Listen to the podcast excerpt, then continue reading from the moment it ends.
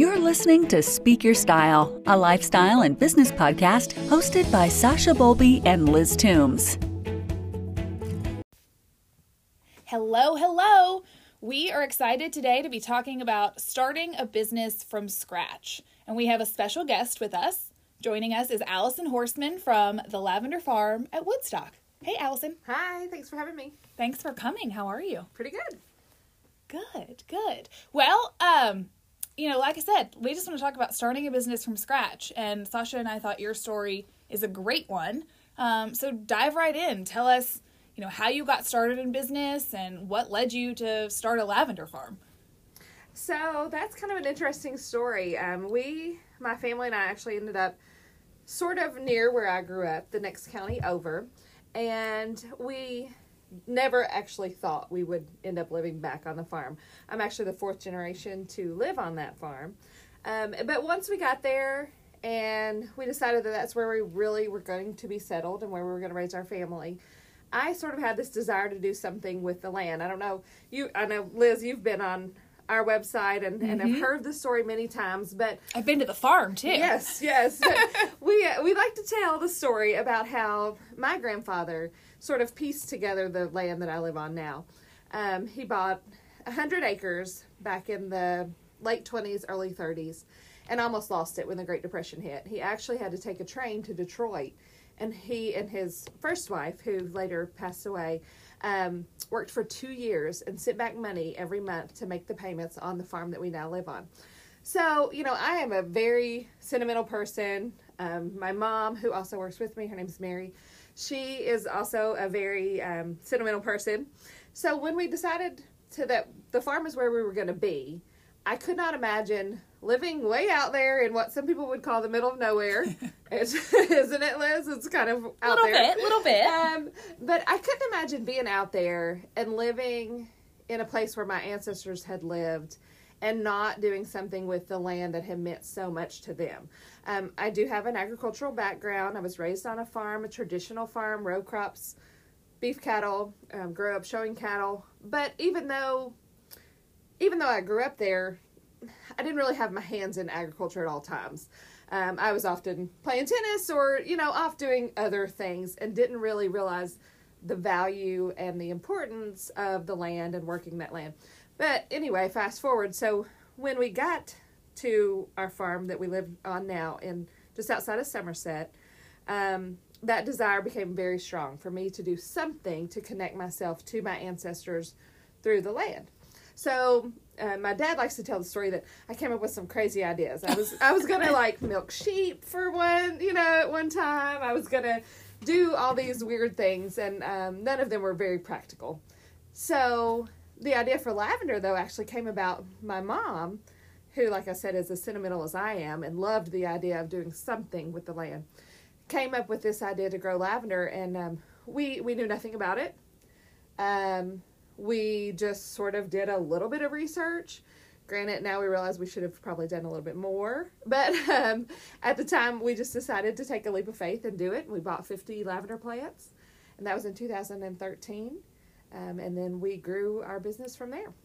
So I think it should be said when you talk about your grandparents, it's your mom's parents, right? Correct. So then Yes. that's part of the draw for her too. Yes, very much so. It was, the, and and where we live now, and where the farm is located, is the the house and the land where she grew up, where she spent her childhood. So definitely holds a lot of connection for her. Um, and and of course the the grandfather that I'm talking about that went to Detroit for two years. Um, I was his sweet thing. He was, uh, yeah, I was, a, I was a granddaddy or Papa's girl, I guess you could say, uh, which most of the grandkids were, but I still like to think I was the favorite. But so it means a lot to me to be there uh, where he was and and be able to share that experience with my family now. Yeah, I think that's cool. Should we start calling you Sweet Thing? Is that your, your new nickname? Yeah, sure. Now, what exactly made you choose lavender? Well, um, honestly, like I said, we were looking for something to do that was agricultural, um, but I knew that I was not going to be on a combine, like, you know, running Yeah. corn and soybeans at 11 o'clock at night. Um, didn't have any desire to do that. Didn't really have the infrastructure to do anything with cattle. didn't really have the desire to do anything with vegetables. Um, also, you know, my we moved to Somerset so that my husband could start a business, um, and he didn't have a lot of time. I was working off the farm in marketing and public relations at the time for the local community college, even though that was part time. Uh, and at the time, I had a baby on the way and a three year old. So it had to be something that I could, that my mom and I could manage ourselves Mm-hmm. as women. Um, in a little bit, you know, I have I have eight acres, and that includes a horse barn and house, and then my dad traditionally farms the remaining uh, almost 300 around there. Um, and then also farms at his house in lincoln his farm in lincoln county. But so it had to be something that we could do. Um, it also had to be something low cost to get started because i didn't have any funds really to to start something um, so it had to be something we could start small and then sort of scale So, jumping back, you mentioned that your husband starting a business. That's why you moved down there. So now we've got two startup businesses going at the same time. So you're not even coming at this from just tackling one business. Like what was that like? You know, both of you working on growing baby businesses. Well, I think at the time, the lavender for me was not, I I didn't know it was going to be a business. Um, I didn't know what it would turn into. Mom didn't know what it would turn into. We just kind of thought it would be fun. We had no idea what we would do with the plant after, if it actually even lived. um, you know, we, we definitely did not see ourselves where we are now, which is um, we host events on the farm during the season, and we make about 20 some different bath and body products and culinary products and we're in about 42 different stores throughout the united states. So never was that in our plan whatsoever. We honestly thought we'd probably cut it hang it up give it to some friends and that would probably be it. Um, and then of course you know my husband's business that obviously takes takes a lot of time. He he purchased an existing business but it still was a learning curve for all of us just to kind of get used to that and and seeing how that would evolve i guess you could say. And, and that's one of the reasons that we ended up on the farm was because at the time in 2013 i think no sorry 2011 was when we moved there. 2013 is when we planted our first plants. Uh, but in 2011 we the house that we have now bought and the farm is on was sitting empty because my grand my grandmother was in a, a nursing facility and we really didn't know if we'd have enough money to eat the next day you know mm-hmm. that's how it is sort of when you start a business so that's why we ended up there and then and then like i said we evolved and sort of fell in love with being back home I think that's so cool. And I think it's neat that, you know, it's been six years since you planted your first lavender plant. And then, like you said, you're in all of these shops across the US and you have these multiple products. And I know you're constantly examining what you have to sell, what you're doing with it, and, you know, how it's, how it's producing. So I think the statistic is it takes five years in business to really like see consistent growth and to, you know, know that you're going to hold on and make it. And so you're past that benchmark. Yeah, I think so. You know, I think we're we are we're, we kind of hit a turning point a couple of years ago. We planted our first plants in 2013, but it wasn't until 2015 that we hosted our first events and began making products. We got licensed to make products. So, and even then, we still I think thought small. We didn't really think of ourselves as business people or entrepreneurs. We definitely weren't making any money. Um, you know, so I think that in the last once we started that, we began to look at okay, what's our business plan? Where do we want to take this from here? Um, what could this actually become? And so I, I think that we still have some growth and some different things to do in terms of um, of being a profitable business. But I think that we are definitely miles ahead of where we were when we first started this endeavor. Yeah. Yeah, I mean that that makes total sense. So you all weren't farmers by trade. So do you want to tell us what you and your mom did beforehand and what what that was like? You know, starting a business I think really intimidates people, rightfully so, but also there's so much benefit to come from it. So I guess tell us a little bit about like what kind of working background you both had and what some of the differences were for working for someone else and starting this from scratch. Um, yeah, my mom had a, a wonderful career in early childhood education. She had just retired right about the time that we started thinking about this. Um, and she has said, I don't think she'd mind for me to say this, but she has said that this has been a big blessing for her because, you know, transitioning from working in a full time setting for all of her career and then to going to not really, you know, having that much to do, I guess, is, is hard. For the record, she's a very social person. So is. being around children and other teachers all day and then not, like, Yeah. probably would have made her nuts. So. Yeah, probably so. You know, and she said she said she told me once that she was beginning to feel a little useless, and that you know this whole farm sort of um, gave her something to do. Now, I personally think it's more than that. I think that part of the beauty of this is that we get to share the story of her parents and.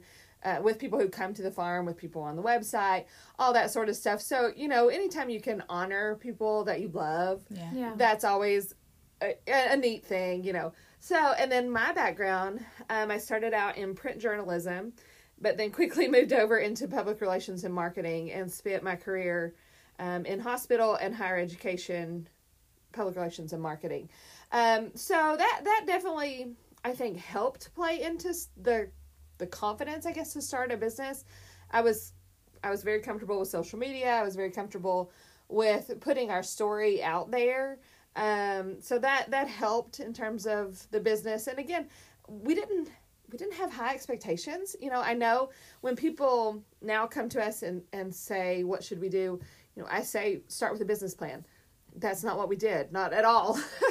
um, so we kind of have had to learn from that, and we've done things a little bit backwards from the way that you are encouraged to do them. Um, but it sort of it sort of worked for what we were doing, which, like I said, started out as a little bit of a hobby and then has evolved into a business. Um, so Okay, so you brought up a good point. You technically feel like you started backwards because you didn't start with a business plan. And I know my answer and I'll tell it in a minute. But what about you, Sasha? When you went into this venture and I know you started online, like how did you do things? Did you just jump in or did you have like this thought out on paper plan? I wish I could say that I had a thought out plan, but unfortunately, like I'm sure a lot of people, I did not. You know, I uh-huh. I did start out online and really didn't know what I was getting into. Um, but slowly you learn, and then once I kind of got into it, kind of like what you were saying, I feel like I I backtracked a little bit. Like, Yeah. okay, like this is really gonna. You know, at that time I was working in a dental office, so you know I had a, a full time job. Um, so once I started the website and started doing the gift shows and things like that, and I'm like, okay, I think I can actually make something out of this. Then I was like, oh gosh, like I need to probably like actually make a plan Yeah. and stick to it versus just winging it. Now there's still things, you know, even to this day, three years in, that I'm I'm winging. I don't have a plan, but Well, I um, mean, get in line, sister, because I think we all are. Oh my gosh! So I'll round out the trio with the same thing. Like I didn't sit down with business plan. Um, you know, my company started in the midst of a recession out of necessity because the people that I was working for closed up shop. So it was like a. I knew that I had the skills to do the work, but I had never tried to run a business before, and so you know, it was just a let's give it a go and see what happens. And um, sometimes, I guess my point is maybe there's something to be said for that. Like you can think it out and like put it on paper all you want, but sometimes you just have to jump in. Like Yeah. we all kind of dipped our toe in there to to see, and then Yeah. took it, you know, or let it take us where it would. Well, and for me too, like I had my degree in apparel design and merchandising, Mm-hmm. and I took some business classes because I needed to take them in order to graduate. But I mean, I never really had that business background side of it. So Yeah. You don't always know in college that you're going to start a business. Oh, like you want to learn a skill and Yeah. you don't know. And I mean, I shouldn't be embarrassed, but I mean, I failed accounting once in college. And so like Lord help me if I didn't know what I was doing now, like I wouldn't be able to Yeah. pay people or charge people or you know know what's going on. So, um I don't know. I guess maybe trial by fire is what what works Yeah. for me there, but I don't know. Yeah, Uh, I was just talking to somebody recently about this that um, they asked me what I wish I had known, and and you know our our business is a little bit different because it's so dependent on plants, which are so dependent on Mother Nature, and we chose a plant that hates Kentucky weather. I mean, lavender hates to be wet. It hates to have um, it hates humid weather. It hates um, ice all of those things we get on a regular basis. And so, you know, we're a lot of times faced with like um, different planting methods or things that are completely out of your control. And so, a lot of times I'll say, Oh, I wish if I had known something differently, I wish I had known that. But then I think if I had known that, would I have ever jumped in? And I don't know that I would have. So, you know, I think that you do have to have a balance, like you were saying. You have to sort of just take a leap of faith and mm-hmm. see where it goes. Our first 50 plants very well could have died mm-hmm. and we may have moved on to something else or we may not have. And we also we also think that this business may have a shelf life just because if we don't have plants from year to year, then do we have a business? Um, and that's another reason that we have multiple facets of our business where we have the line for bath and body and culinary because that can continue whether we have plants in the field or not. Well, and you touched on your products before, but I know that you do a lot of events at the farm as well. So do you want to tell everyone about that and how those came about? We do. Yeah, we uh, the growing season for lavender is very short just because of the way that we manufacture our items. Um, we try to use as much of our locally grown buds mm-hmm. as possible. And we don't distill a lot of oil. We actually I just started um, distilling and we just don't have the volume to do a lot of oil. Um, so that is something that we do have to purchase for use in our products. But anytime we can use buds, we, we like them to be directly from our farm. But that also means that we have a very short growing window. So we have about six weeks from bloom time to cut time. Oh, wow. Yeah. So it is a flurry of activity. And unfortunately, if you don't get there during those six weeks, then you don't get there. There's nothing to see and we're not open. So that's been, you know, that's been interesting to balance because there's so many sides to the business. You've got the physical labor side with the plants, then you've got the events and agritourism side for that very short amount of time. Then you've got the the manufacturing of the products, the selling of the products, the marketing of the products, you know, all that sort of stuff that goes along with being a small business owner. Um, but yeah, we are open. We have teas on the farm, and that's sort of how it started. Uh, Mom and I balance each other really well. A lot of times, I'm the dreamer um, and I'll come up with some crazy ideas and things that I want to try, and she will reel me back in. But usually, she reels me back in with a very loose um, leash. I guess I don't know if you'd say that, but but you know, she she's very encouraging for ideas. So in 2015, I came up with the idea. I said, you know, maybe people want to see this. We only had 150 plants at the time, but I thought it's different, it's unique let's work with a local tea room. Let's have people come. We can set up tables in between the row of lavender. They can eat.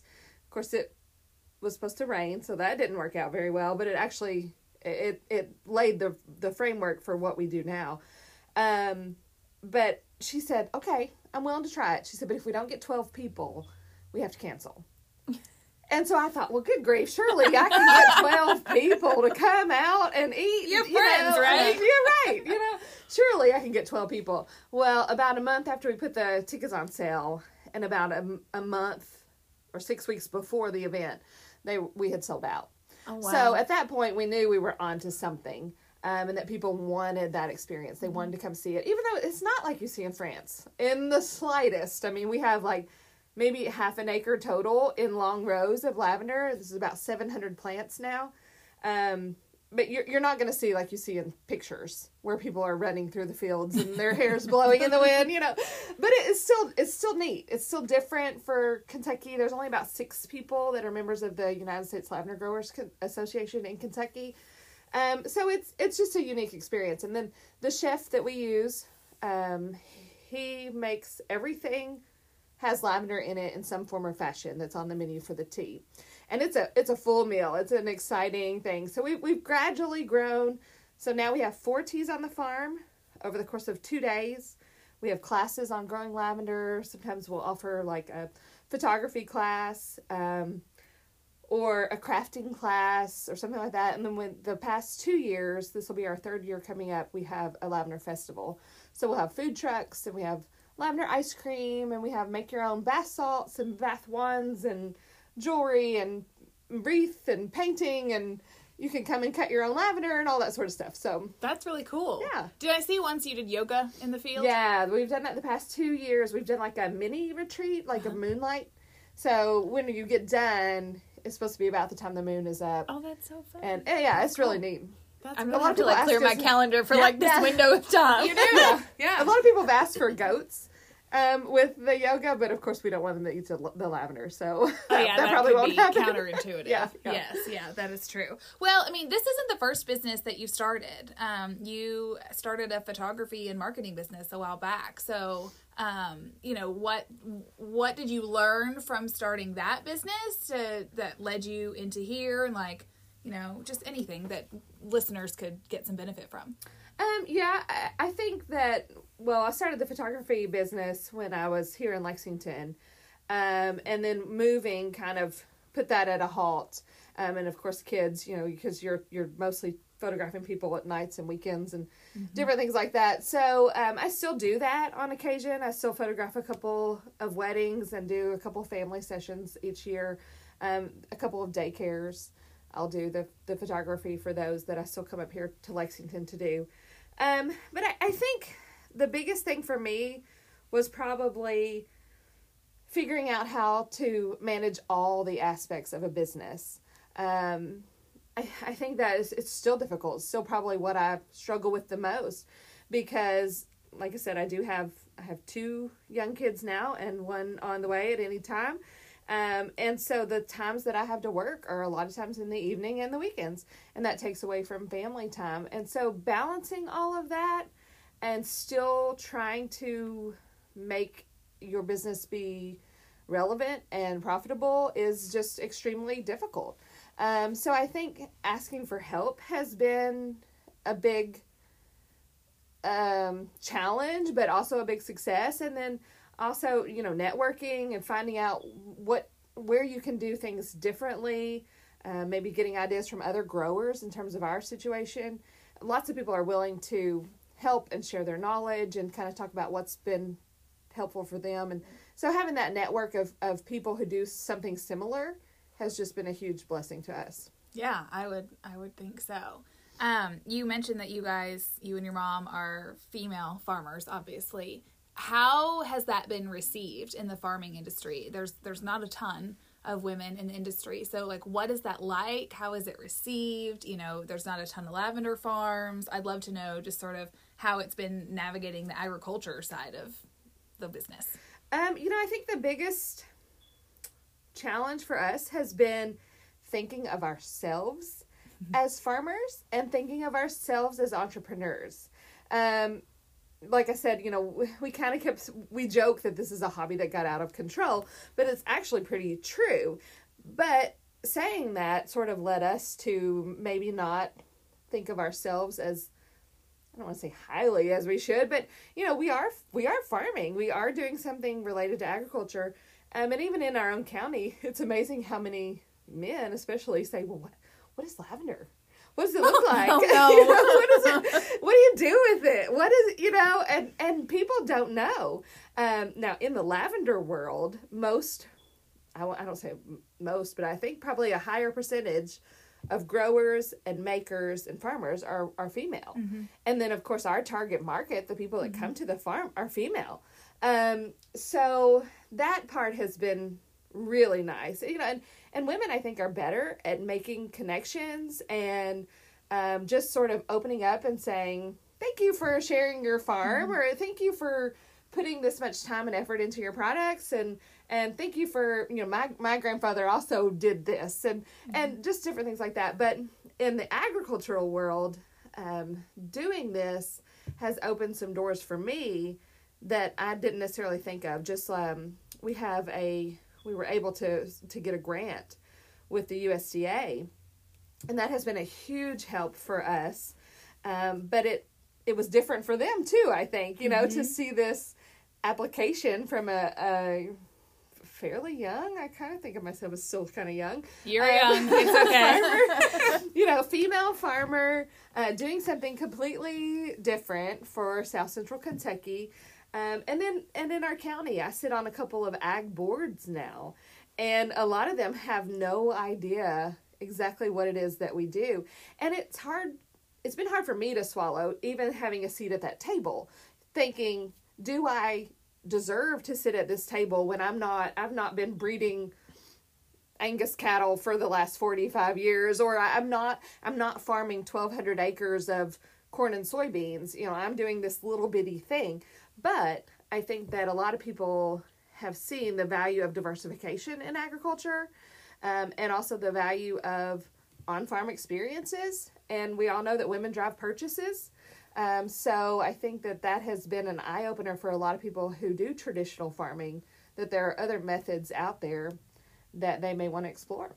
It's probably so inspirational for a lot of women. Yeah, I mean, I just think it's like I sit in awe of you that you got a grant from the government to help run this farm Oh, and too. to do this. I That's mean, a big one. yeah, I know. I mean, like those things are daunting tasks, and so I just hope that anyone that's listening and considering a business, you know, like that they take away from you that it doesn't have to be all perfect and lined up. Like you can get these amazing um, grants and assistance, and you know, do these things, and you know, you coming at it from you know transitioning because your family was transitioning your mom coming at it as a second career like i don't know i just think it's never too late or the wrong time to invent or reinvent Yeah. yourself Yeah. And I think you have to be you have to be okay with hearing the word no. Like when we first started, um, Kentucky actually has this fantastic resource. Um, it's called KCARD. It's the Kentucky Center for Rural and Agri- Agricultural Development. Um, but I I started doing some research because we, like I said, we didn't really have any money to to do anything with this. So I thought, okay, if I'm going to do this without dipping into our personal funds and and actually make it work i've got to figure out what is out there that i can utilize.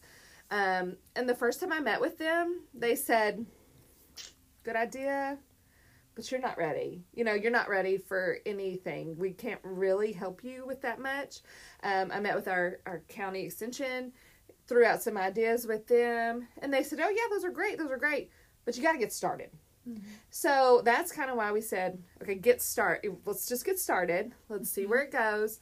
And then as we evolved, um, then I went back to that organization and said, okay, we sold a thousand dollars worth of things. That was, you know, was the total. So that is sort of like the cutoff to get started. That means you've actually got some skin in the game. Um, and then they directed me towards several possibilities for funding or for grants. Now, granted, we had to we had to do it. Um, we had to fill out 150 pages of why we deserved, you know, some assistance and and all of this sort of stuff. And it's still very very targeted. We can only use it for certain things, and but it's been it's been a game changer. And we've got some really great people that work in ag in Kentucky, um, with USDA, with our local extension agency, with um, KCARD, with lots of other organizations that have that that want they want you to succeed. Um, there's some Berea College places that I actually just learned about yesterday, um, and they their whole goal is to help people who want to do this succeed. So you got to kind of just reach out and see what's out there. It may not all fit for what you're trying to do, but I think that the resources you know are out there if you if you work hard enough to find them. Yeah, yeah, that that makes sense. Well, are there any final thoughts that you want to share with people about any advice, sage wisdom on starting a business from scratch? Um, I don't know. I mean, I guess you know, like we were saying before about having a business plan. Yeah, I do think that is important, but I think that just being willing to fall on your face is okay. You know, I, like I said, if this hadn't, if our if our lavender had died, and again this spring we may wake up and have no lavender. You know, so I think that you have to be realistic too about the shelf life of of what you're trying to do, and be flexible enough, not get yourself in such a tight business plan that you can't change as your life changes or circumstances change or mm-hmm. ice knocks out all your lavender. You know, so you've got to just kind of be willing to roll with the flow. I think. And I love how she said too about taking a leap of faith. Yeah. I mean, a lot of times it's you know, you have to take that leap of faith and you have to get your feet wet to Yeah. really just Yeah. see if it's going to work. Absolutely. Yeah. Well, we close out the podcast episode with two burning questions. Okay. So I will let Sasha start with hers. Um, the first question will be for you to explain your style, your style choices. Do you have any favorites of items you like to wear? Well, right uh, right now, so baby number three is doing like a 24 four days, seven hours, and 13 minutes or something like that. Who's counting? Uh, who's counting? So, um, moo moos are my favorite. No, um, I would I would just say comfortable. I would say my style is probably comfortable. Yeah. Whatever is whatever I find that is comfortable is probably what I'm going to have on. It's a good time of the year for that too. Absolutely. Good cozy Yeah. sweaters. So then along the same lines, I want to know what your personal home style is. How you would describe that. One word or a phrase. Okay, I don't even know if this is a style, but the first thing that comes to my mind is sentimental. Yeah.